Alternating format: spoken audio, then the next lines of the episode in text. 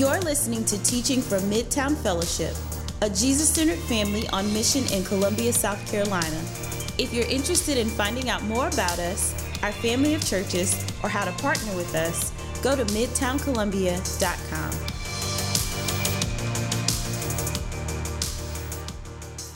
Good to see you all this morning. My name is Ryan. If you haven't met me, I am pastor for care and recovery here at our downtown church.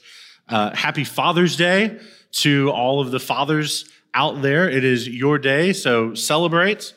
Uh, I I've already called my dad. If you haven't called your dad and you're able to, make sure you call my dad. Uh, since he became a since he became a grandpa, he goes by Papa T because he says he's not old enough to be a granddad. And I said, Dad, you're 73. You're old enough to be a granddad, but. Uh, I called Papa T this morning, let him know that I loved him. He didn't answer. I'll call him back. We'll see. Uh, I tried. I did all I could.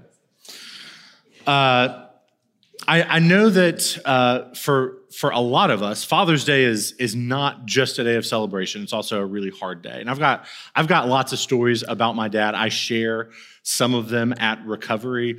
Uh, and I, I just want to say, if you have lots of stories about your dad uh, and you would like help working through that or processing or whatever whatever word you need uh, come to recovery recovery is a great place for you to uh, work through some of that we start september 27th you can put it on your calendar now but we'll announce it again before then but just wanted to offer a free plug while i got the microphone uh, we are continuing this morning our look through the book of Philippians. So if you've got a Bible, you can turn to Philippians chapter 2. We're going to be reading verses 19 through 30 this morning.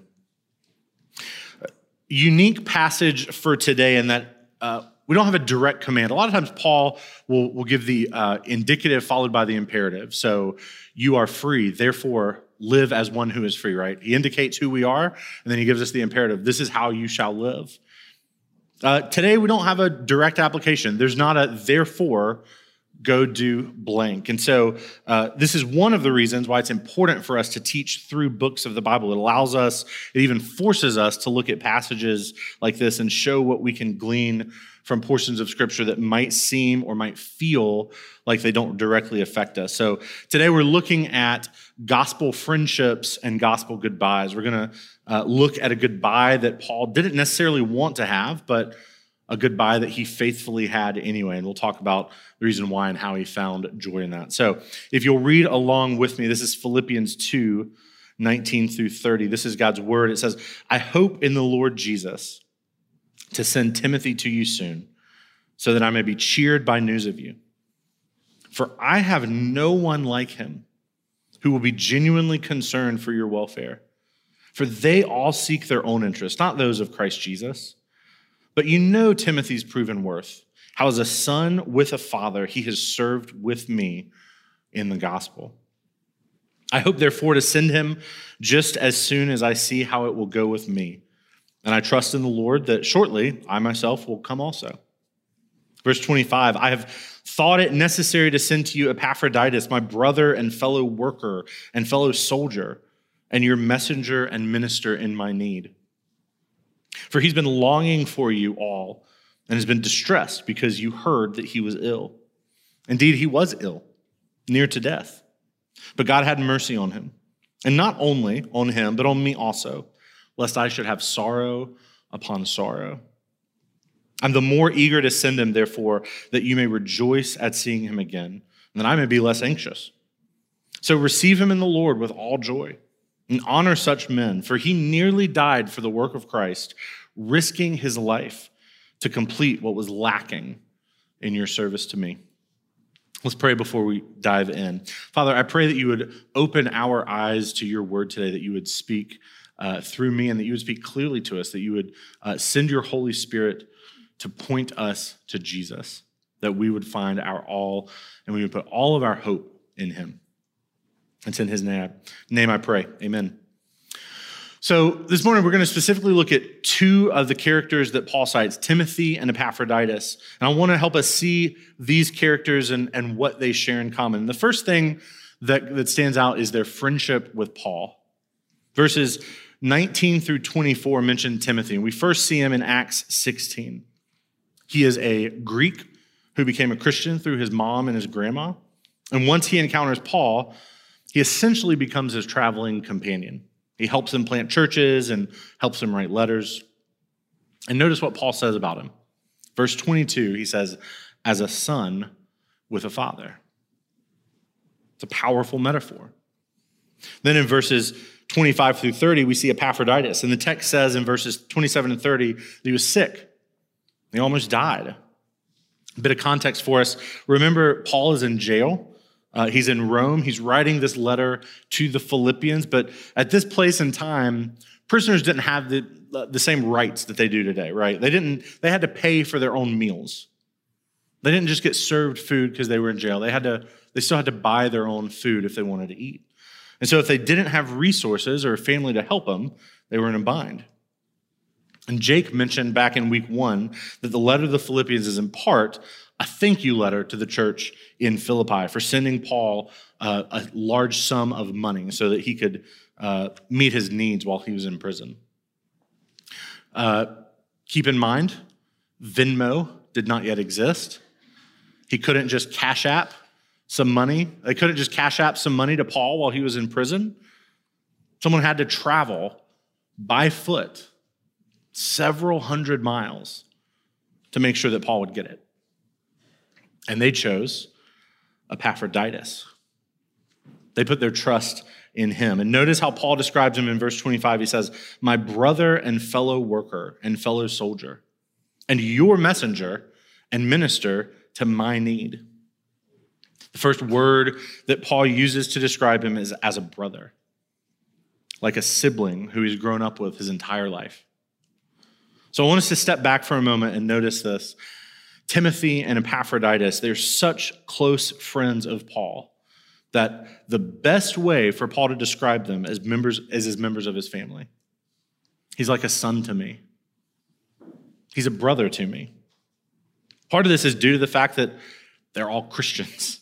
They've all repented of their sins. They've all trusted in Christ alone for their salvation. They have been adopted into God's family. So, in one sense, they are brothers. But uh, this is the reason why we often use the family language in our church. It's because the Bible uses family language to describe fellow Christians.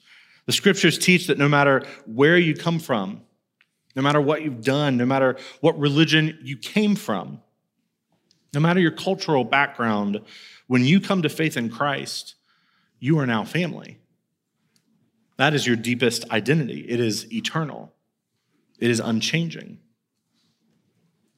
But the second thing that we see is that there's a shared entrance, there's a, there's a shared experience between these men that sticks out uh, even beyond what I just described.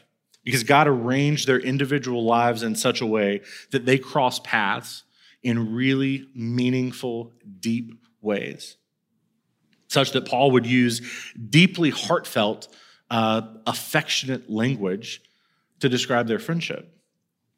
And here's what I want to point out Gen- friendships, friendships generally fall in two basic categories. Uh, one difference I want to talk about this morning is the idea of a shared interest versus a shared mission. Shared interest versus shared mission. For example, a few years ago, uh, I went with uh, one of my good friends on a cruise for the very first time. We went to Charleston. I'd never been on a cruise before. And when I tell you that I got hooked, I mean, it was immediate. There's like I get on the ship and it's like, this is this is a whole nother world that I've never experienced. And I was hooked. I mean, like, not that I just look forward to cruising once a year with some friends and making t-shirts about that cruise. I mean that in between the cruises, I spend time on message boards to talk about cruising. So it's a little weird. That's fine. That's fine. This is me, right? It's not that I just follow different Instagram accounts about cruise captains or whatnot. One of the things that I love most about the cruise, if I may, uh, the people that you meet on the cruise ship. They become your cruise friends. All of a sudden, these strangers that you share meals with, you go on excursions with, they become your family for the week. You add them on Facebook because it's like, we're going to be friends forever. It's kind of like camp. Uh, So you become Facebook friends, you're totally officially friends for life. Then you go home, and as you readjust to life on land, those friendships, they dissipate, right? You don't talk to Barbara every day anymore, you know?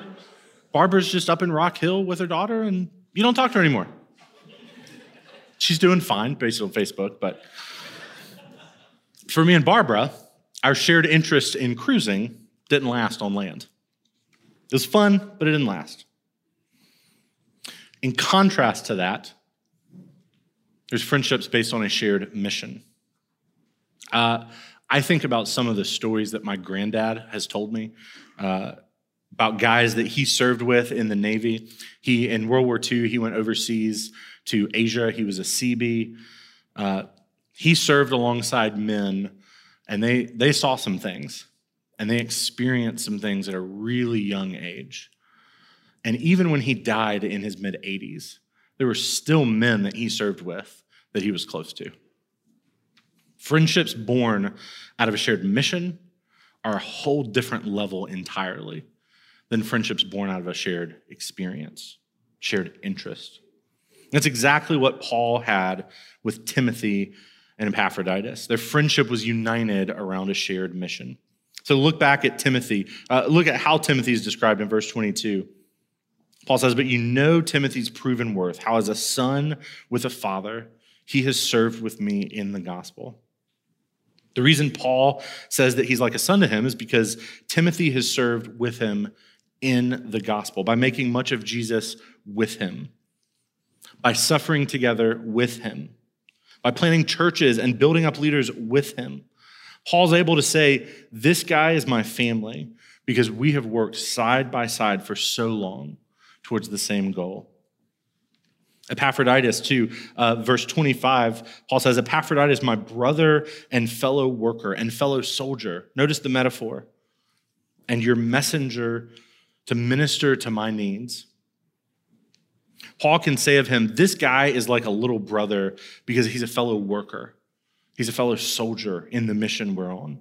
And it's because these three men share this common goal together that they make much of Jesus and all that they do, that they can really be this tight knit, loving family together. They have their own set of stories that they'll never forget. They've got their shared memories, shared heartaches, shared tears. It doesn't matter that Paul was very Jewish and Timothy was very Greek. That became inconsequential once they joined the same mission. And this is instructive for us because it reminds us of the deepest foundation for a relationship that we have. We can be lulled to sleep by distractions and comfort, but the reality that Scripture paints is that there's indeed a spiritual war going on. Jesus says in the book of John that an enemy comes to kill, to steal, and to destroy. It's exactly what he's still doing today. Paul, Paul refers to these friends as fellow soldiers because he knows that he's in a war. Satan hates goodness and wholeness. Satan hates family harmony. He hates laughter and joy. He hates you. He hates your church. He hates your marriage. He hates your purity. He hates it when you go to life group. He hates it when you confess sin. He hates it when you encourage someone rather than criticize. And these guys know that they are in a war. And when we can see clearly, we see that that war is happening under the surface of our day to day. And we join arms with one another in battle to proclaim that Jesus alone saves. That with Jesus comes freedom from everything that would destroy you. We get to proclaim the lordship of Jesus over all and, and properly understood, there's, there's no greater mission than this. And when our friendships are built on this, on our unity in Christ, we aren't captive to the lesser affiliations that so many relationships max out at. Our shared interests they're good and they're fine, but they're not deep enough. They're not lasting. Interests come and go. Seasons of life change. but having a mutual understanding of what it's like being on mission, being a part of God's mission to make all things new, is something that even, even when life changes, even when you have conflict, even when you sin against one another, your friendships can last. This is how Paul sees it.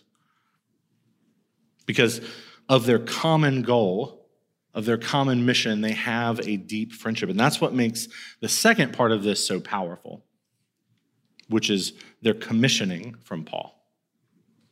Remember, Paul's in jail while writing this, and Timothy's serving with him, being like a son to him, according to Paul. Epaphroditus has brought funds for him to survive and is like a brother. There's a level of closeness that if we were to find, if I were to find myself in the predicament like Paul, I would say something like, Please stay with me. Please don't leave. Please don't leave. I need you. And in this passage, immediately after speaking so warmly and with such affection about both of them, Paul shares his plans to send them out. When he talks about Timothy in verse 23, it says, I hope therefore to send him just as soon as I see how it will go with me. The same way he thinks about Epaphroditus in 25 through 28. I've thought it necessary to send to you Epaphroditus, my brother and fellow worker and fellow soldier, and your messenger and minister to my need. For he has been longing for you all and was, he's been longing for you all and was distressed because he, you heard that he was ill. He was ill. Verse 28 I'm the more eager to send him, therefore, that you may rejoice at seeing him again that I may be less, less anxious. I'm struck that this is someone that Paul says he almost died, but God had mercy on them both. So Paul wouldn't have sorrow upon sorrow. And then the next thought out of his mouth, I'm, I'm the more eager to send him. He's still willing to send away that close of a relationship. He's still going to lose it to a degree, but this time by choice. Because of Jesus, Paul has such an open handed, uh, he has such an open hand with these relationships that he is willing and ready. He's eager to send them out to the Philippian church so that it will advance God's kingdom, even when it's difficult. This commissioning by Paul is actually the fruit of their friendship. Their friendships were built on something bigger than their friendship. Their friendships are not about their friendship. And that freed them up to prioritize their shared mission. Paul knows his friendships are not ultimately about him. Yes, they are like family, but out of a deeper love for Christ, Paul's response is to be open handed with them. He's asking, what's going to advance the kingdom? And in this case, that was sending them out. When it comes to our Jesus centered friendships, I think we can tend to err uh, one of one of two extremes. Like the pendulum swings wrongly one way or the other. One end of the pendulum is close-handed. This is where I love people so much that I want to hold on to them forever. They mean so much to me they mean so much to my walk with Jesus and, my, and they're my family, and I can't imagine life without him. And let me just say, praise Jesus if you have relationships like this. That's rare in our culture. But when we don't have the united goal of being on mission together, our relationships can easily become something that we grip onto.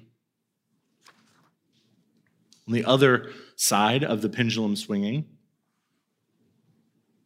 we're closed off. We're not closed handed, we're closed off.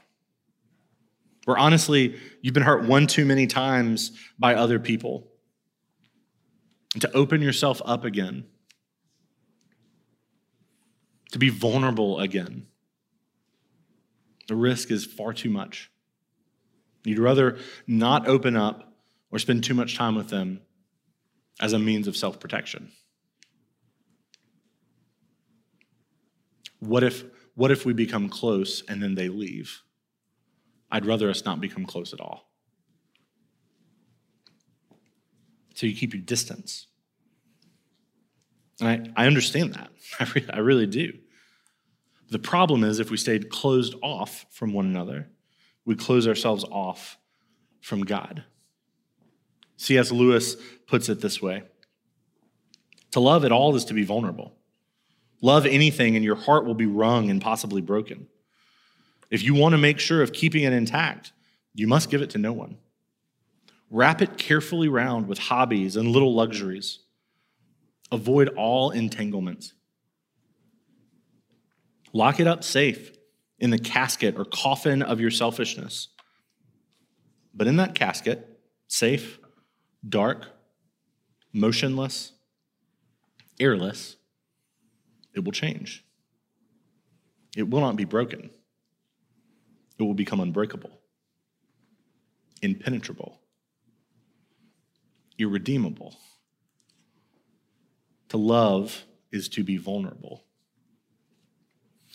And yet, this call to having real, deep gospel friendships is to know that Jesus is the foundation, not ourselves. And when we do that, rather than being closed handed or closed off, we become open handed in our friendships because we know Jesus' fame is on the line. That ultimately, that takes precedence over my preference or my comfort.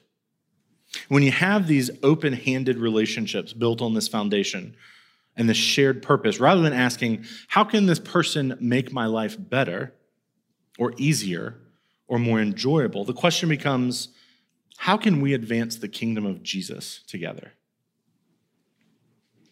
It's about asking, uh, hey, this friendship is really good. How can we invite others into this friendship? Hey, this friendship's really special. There's a lot of people who don't have anything like this. What can we do to reach out to those people? When you're open handed like this, it may mean that fruitful gospel ministry together, uh, you, you, you stay together for years to come. You're in each other's lives for the long haul, in life group together for years on end, and can also mean that you're willing to send those friendships out if that means Jesus' kingdom will spread. As a family of churches in our city, that's what we're going for. We want to build deep gospel friendships here, all the while being open handed, so that if the mission is called to go forward, we say yes. We're asking the question what is going to advance the kingdom? As a church, we've got a lot of good things to celebrate together. One of the things I think we do really well is our emphasis on relationships. And I think there's, there are a lot of you in this room who stuck with it because of the relationships you had. There might be things about our church that aren't your preference, but because the relationships are deep, you see that you can lay down your preferences. Become willing to lay down your preferences. We're a Jesus centered family here. We designed our life groups to be the main way that we point each other to Jesus because Jesus has made us family. Each week in people's homes all over the city, we, we study the scriptures together. We pray for one another. We confess together. We point one another to Christ. People from all different walks of life, seasons of life, with different interests, building deep friendships because of Christ. We get meals together, have fun together. My life group, sometimes we play golf together make memories serving together. One of the best things about our church is the emphasis on relationships. But the goal is never to hoard what we have, it's to share it. That we might be on mission in everything we do, always asking, what is going to advance the kingdom? There's two relationships that this played out recently in my life. Uh, a couple of weeks ago, my life group sent out one of our members uh, his name was Great. His name is Grayson. Uh, he joined a life group with his. He was not dead. He joined a life group with his wife. he's like, sometimes he's gone. He's just gone. No. uh, he joined a life group with his wife. He got married about a year and a half ago or so. Uh, he had planned to stay in our life group for a few months in that transition, but because of the pandemic, he decided to stay a little bit longer. Three months or so ago, Grayson shares with us in Life Group that it's time for him to transition out, join his wife's group. And I felt sad. I mean, immediately. My heart just dropped because it's like, I mean, this is one of my very best friends. Been in life group with him for coming on five years. We actually, the first time that we ever shared a meal together was a really dark night in our nation's history. Uh, it was January of 2017. It was the night that Clemson won their first national championship. and so, like, we were able to commiserate together. You know what I mean? Misery loves company. So we've been friends to, for about five years at this point, and it made me really, really sad. Made me really sad.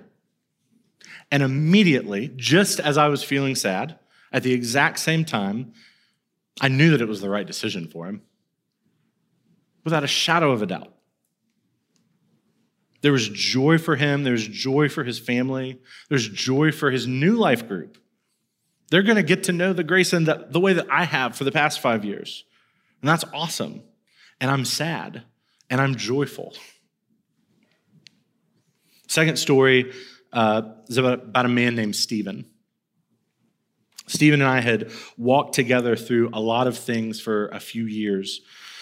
And I had had a front row seat of watching God work redemption and restoration and healing and forgiveness in his life. And one day, as we were grabbing lunch together, Stephen shares with me that Tim had asked him to consider joining the Citizens Church plant in Charlotte. He wanted to know my thoughts. Immediately, no hesitation, yes, go. no hesitation. No, no doubt in my mind, go.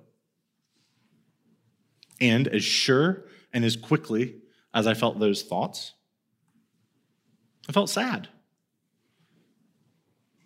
Steve and I had walked through a lot, and in my role in our church family, I often get to walk closely with people when they're hurting and suffering, and I get a front row seat to watch God offer them healing and freedom. A lot of times, I, I, I get a front row seat to watching them turn that freedom and that healing down. Instead of most people in, in Stephen's position would have run. And Stephen didn't run. Instead, he was sent out to Charlotte. And there's fruit in Charlotte. I'm sad that Stephen's no longer in Columbia. And I'm joyful that we got to send him. And this is what we have been doing for as long as we have been around. Our life groups are designed in such a way to leverage our relationships for mission so that one day, God willing, our life groups grow to such a size that we have to multiply them out. Leaders get raised up from within the group, and a group gets so big that they have to start a new group. And others in that neighborhood get to be brought in. Is it hard? Yeah. Is it painful? Yes. Does it change your life group? Does it change the vibe? Yes. Do we see those people much less than we used to? Yes. Does it get easier? No, it doesn't.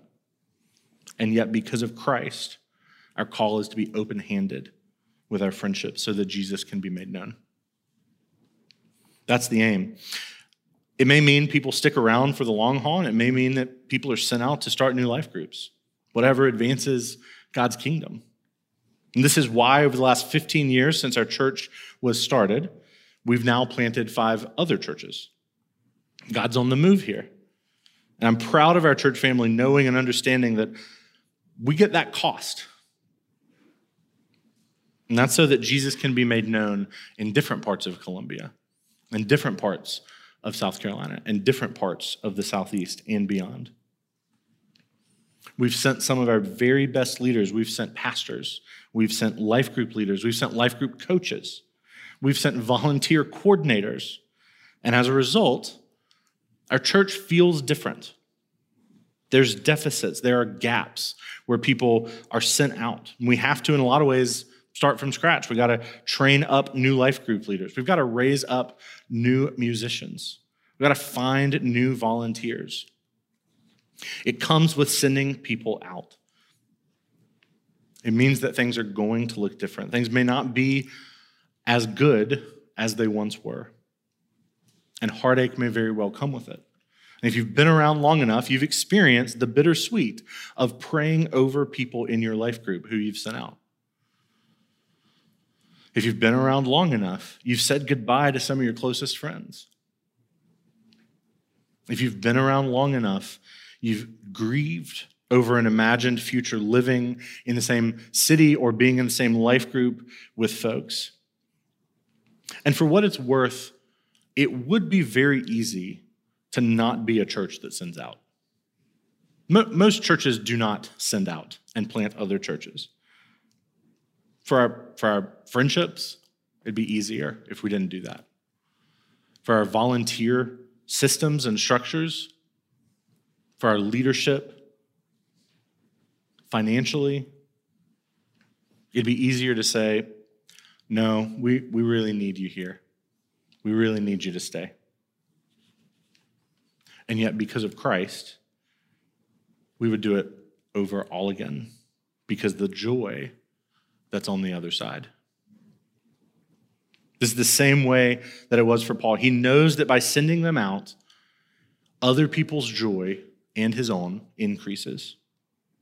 And look what Paul's hope is in sending out Epaphroditus. Verse 28 says, I am the more eager to send him, therefore, that you may rejoice at seeing him again.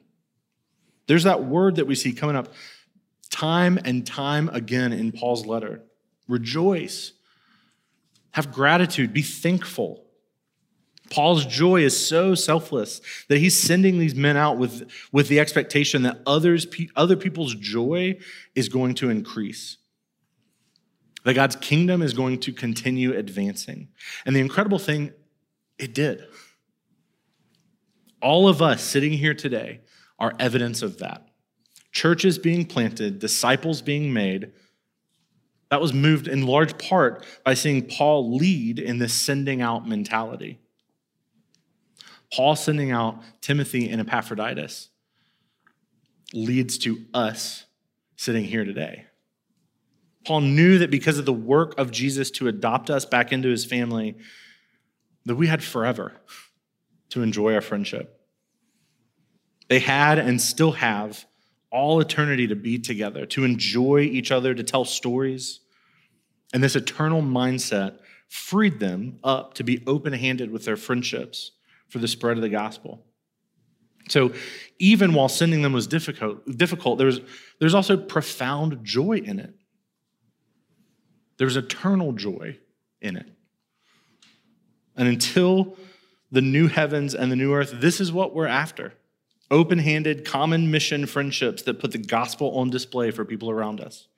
We want to rejoice in seeing more and more people baptized through life groups being on mission and multiplying out in our city to reach new people. And we want to keep planting churches so that we can have life groups in other cities, so that we can have baptism gatherings in other cities. So, in thinking about Philippians 2 here, what do we, what do, we do with a passage like this? I've got two questions for us to close us out. Question number one Are you investing in Jesus centered friendships? When you think about our church family, do you have people who you can genuinely say they're like a brother or a sister or a son or a daughter to me? If not, are you doing what you can to invest in other people in giving your life away so that you can get there. You get there united and open handed. Are you, are you united by a common mission with others who love Jesus? Are you willing to do whatever it takes to see the gospel advance? And because you're united, are you open handed in these friendships? For some of you today, you might be brand new to this whole Christianity thing. And there's part of, part, part of you this morning that, that wants so much to experience this joy. And if that's you, I want to encourage you for those who put their trust in Jesus, for all who call on him as Savior and in Lord. Jesus, in turn, calls you his friend. And he will never let you down, he will never let you go. And to have this sort of deep gospel friendship with others means first going to Jesus so that he might make you a friend of his. For others of us this morning, you might be brand new to our church. You might be thinking, well, I know Jesus, but I sure don't have any friendships like this. And if that's you, let me encourage you to take that first step and get into a life group. And once you get into a life group, commit. Commit to these people. No matter how awkward or different they might seem, no matter what stage of life they might be in, no matter if their interests are completely different than yours. Because if you commit to these people and commit to being a Jesus centered family on mission with them, God is going to use you and grow you in ways that you would have never thought of. And on the other side of that initial novelty of it all being joy, uh, of giving your life away to something bigger than yourself, you're, you're united in God's mission for the world. And then because of that, question number two how can you leverage your friendships to advance the kingdom? For Paul, this meant sending out his friends to make much of Jesus somewhere else. And the Lord may be calling you to do that, or the Lord may be calling you to stay here and to, to root deeply in our city. But having these sort of friendships mean that wherever, whatever King Jesus says, we follow. Historians tell us that Paul probably did see Timothy again after sending this letter. He probably saw the Philippian church. He probably saw Epaphroditus again. But what we know is that he would go back to prison a few years later to await his beheading. And that time came, and he was alone. Again, just waiting for his execution date. And all of those friends of him, all of these brothers and sisters in Christ, all of these churches that he poured into, even Timothy, his beloved son, he never was able to give a proper goodbye to. And yet, here's the beautiful thing for those of us in Jesus, there's no such thing as goodbye. For the Christian, when we send someone out, it's not goodbye it's see you later. Because there's a place being prepared for us right now to enjoy Jesus forever, where we'll get to worship alongside every human being who has professed faith in Christ. We'll be worshiping alongside Timothy and Paul and the whole church of Philippi. They feel like a long ago story, and one day we will be with them in person. Because in Jesus, there's no such thing as a final goodbye. The people who we send out, Garrison, Stephen, we might, we might see them later in this life, but we certainly will see them later in the life to come. Our goal in sending people out is to spread the kingdom and we trust, we have faith that God will bring us to meet them again one day. Because of Jesus, there is no final goodbye. It's I'll see you down the road. And it's our prayer that as we become the sort, these sort of people, we, we become the people who are so freed up by Jesus that we look forward to the day where we will see all of the kingdom fruit that happened because we were open handed because every time our king said go, we went. And because every time our king said send, we sent.